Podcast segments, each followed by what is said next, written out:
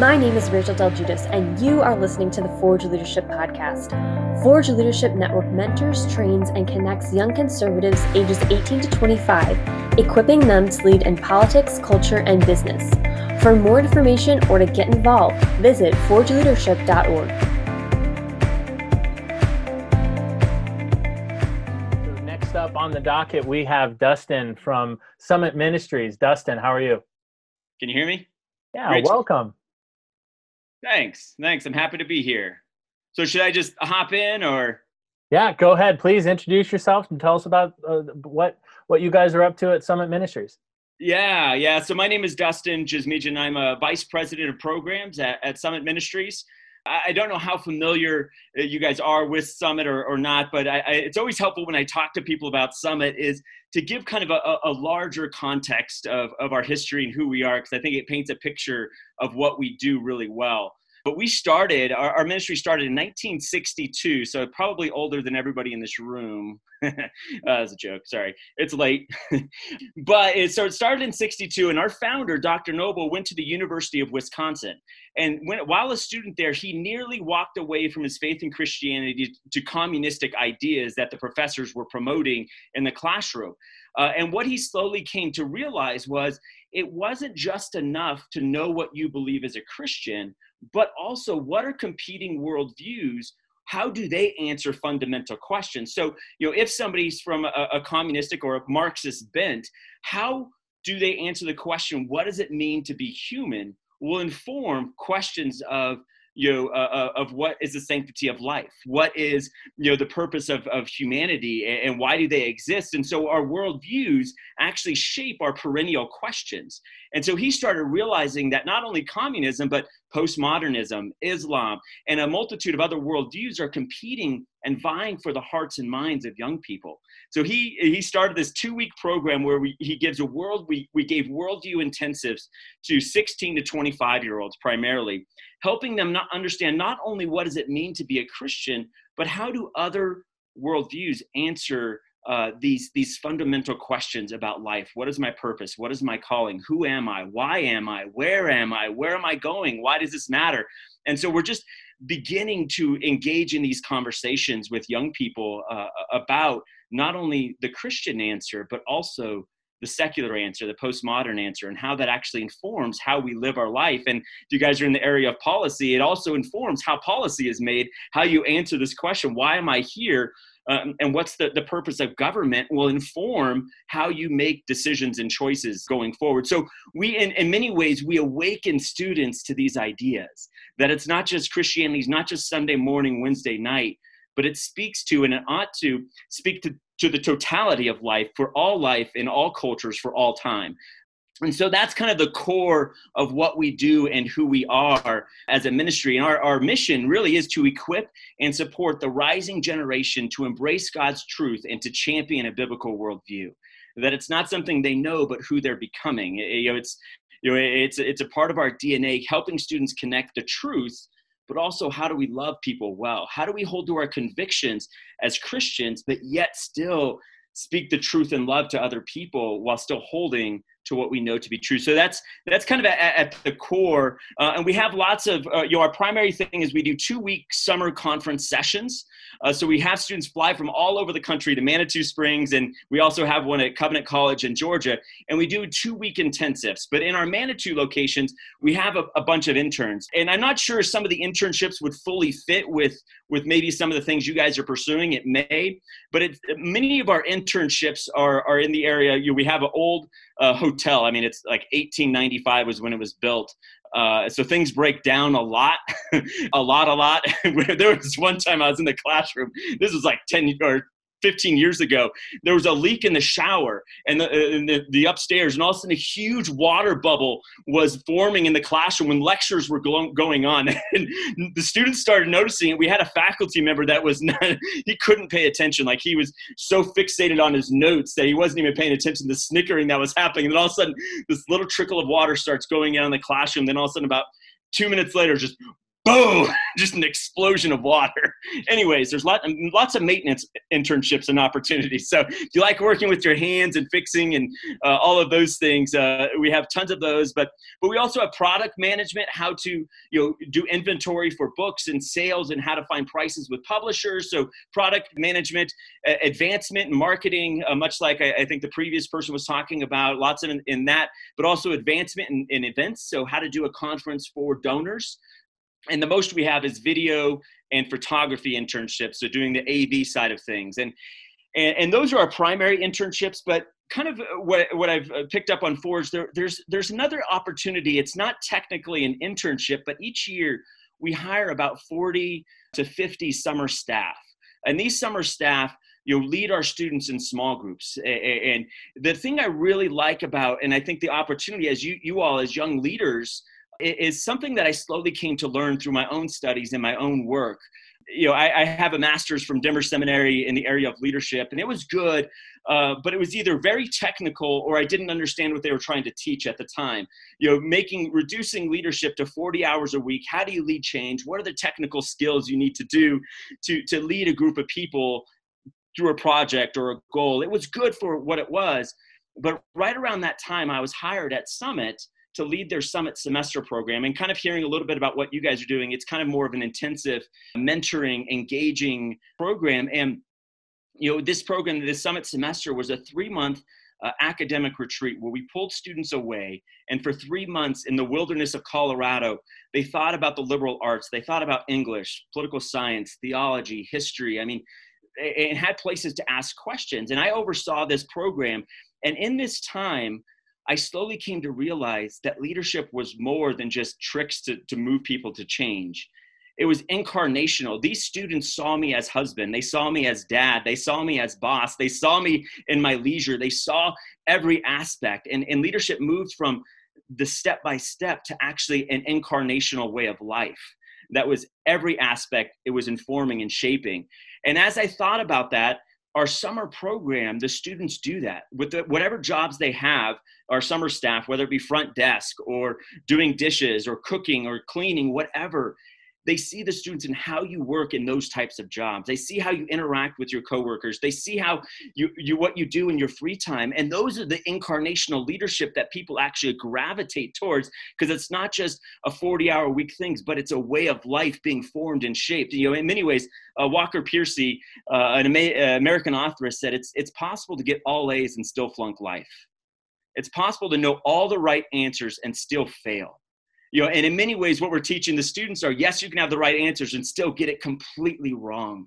And in many ways our staff are the embodiment of that. And so you know it, it's it, it may not be a technical internship but i would contend and argue that it does form the soul that will actually inform who you're becoming as you're training other people, walking through it, clay footed, as we all are, mistakes uh, that we do make, but moving and leaning into doing what is right, good, and beautiful and true step by step and day by day. So, you know, that's kind of our hey Jake Johnson.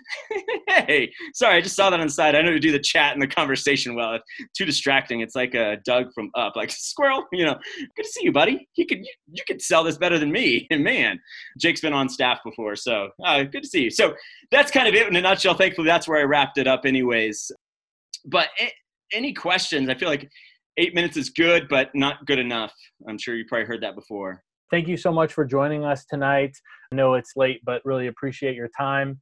And uh, we love we love the work that the Summit is doing, and we just are, are glad to glad to have you here.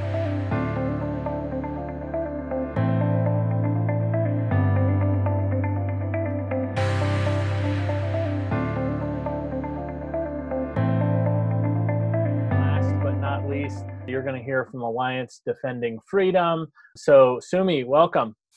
Thanks for having me on. It's a lot of pressure being the last speaker, but I will tell you I'm excited that I was able to come on today. I'm really going to primarily talk about the Blackstone Legal Fellowship. For those of you who are interested in a career in law, that really is my focus. I oversee recruitment and professional development for this fellowship. So I want to kind of give you an overview of what this fellowship offers. It's something that you're not eligible to apply to till your first year of law school But our goal within it, I'm hoping it just kind of really whet your appetite and saying it's like, wow, if I want a career in law, this is what I have to look forward to. And we also have a precursor to that called the Law School Prep Academy as well. So that's my golden eye to kind of give you an overview of this incredible thing called the Blackstone Legal Fellowship. Now, you know, we've all heard the quote, give me a place to stand and with a lever, I will move the whole world, right? Archimedes said that.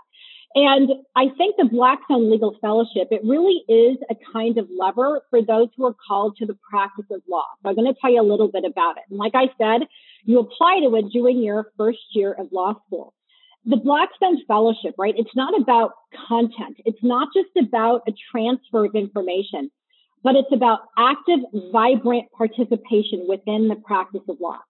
Time and time again, you can see that history, right? I, I was a history major during college, so I took all of that in. History is not primarily shaped by just great men and women acting on their own, but or in personal historical forces. Instead, the heroes of history are networks of faithful men and women driven by a common goal, a common purpose. And that I think you can see that most as you look at the abolition of slavery in England.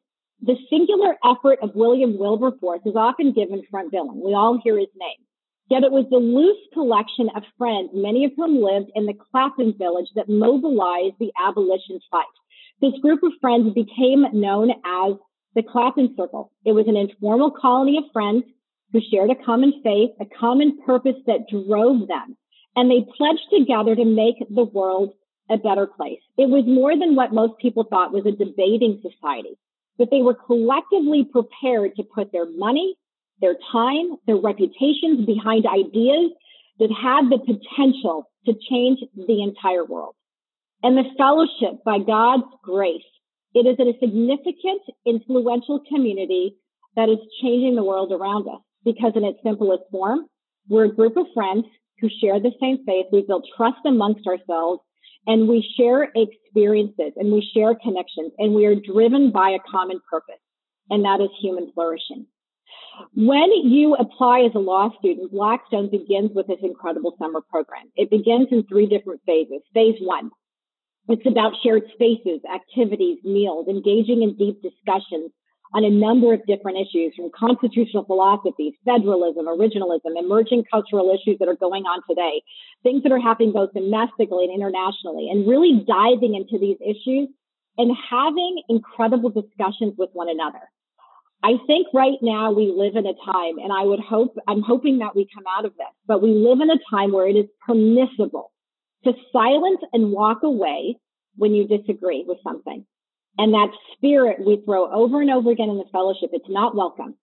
You will be mentally stretched. You're challenged. You're pushed by the faculty, the staff, and your peers. Because to have vibrant community, you have to be respectful of each other. You have to be humble to admit when I just might be wrong about something. And you have to listen and you have to be patient to understand that maybe someone has walked a different life than I have and they have a different perspective. To have a true community, you have to be willing to have robust dialogue and positive debate. And that is something we really foster within the community of the fellowship, especially within those two weeks when the class is really coming together. Then everyone within the fellowship within that first summer, they do a legal internship. Internships range from law, law firms state and federal government, judges, public interest, human rights organizations, what's going on domestically, internationally. The goal is really taking what are your passions, what are your interests, and start building a framework of what your resume should be if you want to be a lawyer. And it really starts with that first summer job. And then phase three of the program, that last week, everyone comes back and it's an incredible reunion feel, but it's like watching the law profession come to life you get to hear from men and women that are highly credentialed. They are judges. They are former attorneys general. They are solicitors general. They are partners in major law firms. And they talk about the practice of law and their lives will inspire you. They share stories, not just of their personal journey, but also their professional journey and what it means to be an incredible lawyer practicing law with integrity and excellence. You know, so often I know as you're young, you think about your different professions you're, uh, you're going to go into. And a lot of you guys who are thinking about law, you think of law as this ladder, right? You go one rung at a time. And that really isn't the practice of law. Think of law as a climbing wall where sometimes you might go up, sometimes you might take a step down, sometimes you might lateral over. It just really depends on the direction that you go. But there's not just a one path up. It really is an incredible, expansive idea within the profession of law and the things that you are able to pursue. So that summer program, that's where it starts, but it's not a culmination. Blackstone, that summer program, it is just the beginning. So I want to describe what the community of the fellowship really entails. And I describe it in these three ways. The Blackstone Fellowship first is about the personal. It's about trust, vulnerability, accountable, accountability to one another. It's about the expectation that you will be real with each other. It's not just about your well honed elevator pitch, right? We all have one. It's not just about that sparkling resume. It's about building ongoing real relationships within the fellowship, sharing with your successes, your struggles, your failures, your fears, calling each other when out when necessary. The fellowship is also about secondarily the professional, right? I oversee specifically recruitment and professional development. So this is where I am intently focused to impact culture shaping institutions, law, academy, media, government, the full breadth. We work with our fellows and shape their resumes. We build their credentials. They hold positions to drive institutional change. Fellows are partners in major law firms. They hold leadership positions in state and federal government. They have founded critical ventures. They've authored books. They've shaped policy at the highest levels, like areas like education. They've argued before the U.S. Supreme Court. Fellows hold significant positions, but I promise you, these same fellows, they volunteer at legal aid clinics. They hold Bible studies in prisons. They walk alongside feeling those that feel like they're destitute because they can't, because they find themselves alone and they don't know where to turn. The law is an incredible profession that allows you to really impact the world around you. And you can do that in so many different spheres. And we explore that with our interns within that first summer. And I share that with you because your career, right? Things that you're focused on as you think about, um, you know, from graduate school on, right? I'm like so focused in and razor, razored in. I'm very impressed with the Forge Leadership Academy and what they are trying to foster and drive within you.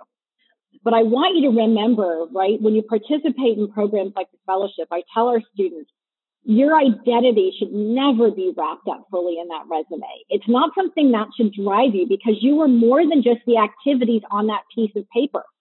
Because at some point in time, the playing field for certain positions, they start leveling out. Everyone starts looking the same. And what's on that paper no longer is what speaks about who you are. The person that makes you so distinctive is the character of you, that person that you've become outside of that incredible resume. Lastly, the fellowship really is about engagement. We're called to engage now, be faithful in our generation now. The fellowship, it does not have a wait and see mentality. It's about taking the gifts that you're given and being a voice in your generation, no matter the stage of life that you're in. So engagement really is not a one size fits all model. You know, in closing, I would sum up the fellowship in this way. It's a generational quest for human flourishing and each incoming class of Blackstone gets to stand on the shoulders of giants who've gone before them. And we as a team take this quite seriously. And for the past 21 years, the fellowship has grown to over 2,000 individuals, and we have prayed for grace, and more and more fellows have been entrusted with various positions. We are a tight knit community. We hold each other accountable.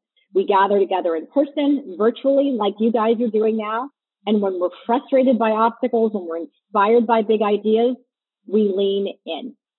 The law profession is an incredible way to shape the world through law, government, media, politics, and then just truly the depth of practicing law. But being involved in incredible networks like the fellowship really is allowing you to take your career and take a lever and giving you a place to stand no matter where you feel called. So that is our fellowship, honestly, truly, uh, in a nutshell. Um, well, Blackstone. Any questions? I was going to say Blackstone has kind of been in the news recently with yes. future Supreme Court Justice Amy Coney Barrett, you know, having spoken at Blackstone events. So I don't know if I if I listen to the media, it seems like a pretty extreme, you know, bigoted group. I don't I don't know. I, it sounds uh, yeah. I, I don't know. But you sound pretty reasonable. I don't I don't know. I don't know who to believe here. Yeah, I will. I will tell you guys, right? I I am a Google queen. I drive my family crazy because I Google everything, and I will research to death everything that I possibly can have. And one thing I will tell you is that it is unfortunate that I think the Southern Law Poverty Law Center, I think an organization at, at one point in time when they initially started, they did incredible work, right? They they eradicated the neo Nazis from Idaho. They did good work, but I think they've really lost their way. And when you, when the only two articles that come out of Blackstone are tied to Media Matters or Southern Poverty Law Center, it is extremely unfortunate because of it. And our best, you know, when we talk about that it, it's not a twisting of the truth, it really is a matter of an outright lie. And it is something where ADF is an organization. I love our CEO. His name is Mike Farris. He's an incredible leader we will defend ourselves an organization, but we will not attack another organization or another person. But I love the fact that ADF and with the fellowship, we have an incredible reputation within the law profession. In the last nine years, we've won 11 cases before the U.S. Supreme Court, not just in the last nine years. The majority of justices have voted, voted on our side of the case. Just recently, to be honest, the, I, the qualified immunity, right? We've all heard that term. It's a big thing. And it's something we deal with on the religious liberty side. We wouldn't think that, but we do. The ACLU and NAACP all filed amicus briefs along with us as allies dealing with the qualified immunity issue. So it's interesting to be labeled as this kind of group when we work so well across the aisle to other organizations that typically don't really support all the work that we do, but they definitely consider that we're exceptional lawyers. And just a little tidbit, we do incredibly well for clerkships as well, but that's, that's a legal thing. But anyone who's interested in law, Jeremy, uh, Jeremiah, I'm so you, you're more than welcome uh, to share my contact information. I am very happy to talk to anyone really interested in law and say, especially if you don't have a, a lawyer in your family as you're thinking about, okay, what do I do next? You know, this thing called the LSAT, which is kind of going away. It's more about the GRE. So there's certain law schools are looking different things. But if you're thinking about a path in law and just want a place to start that conversation, I'm more than happy to have that conversation with you for sure. Thank you. Thank you so much for, for joining us.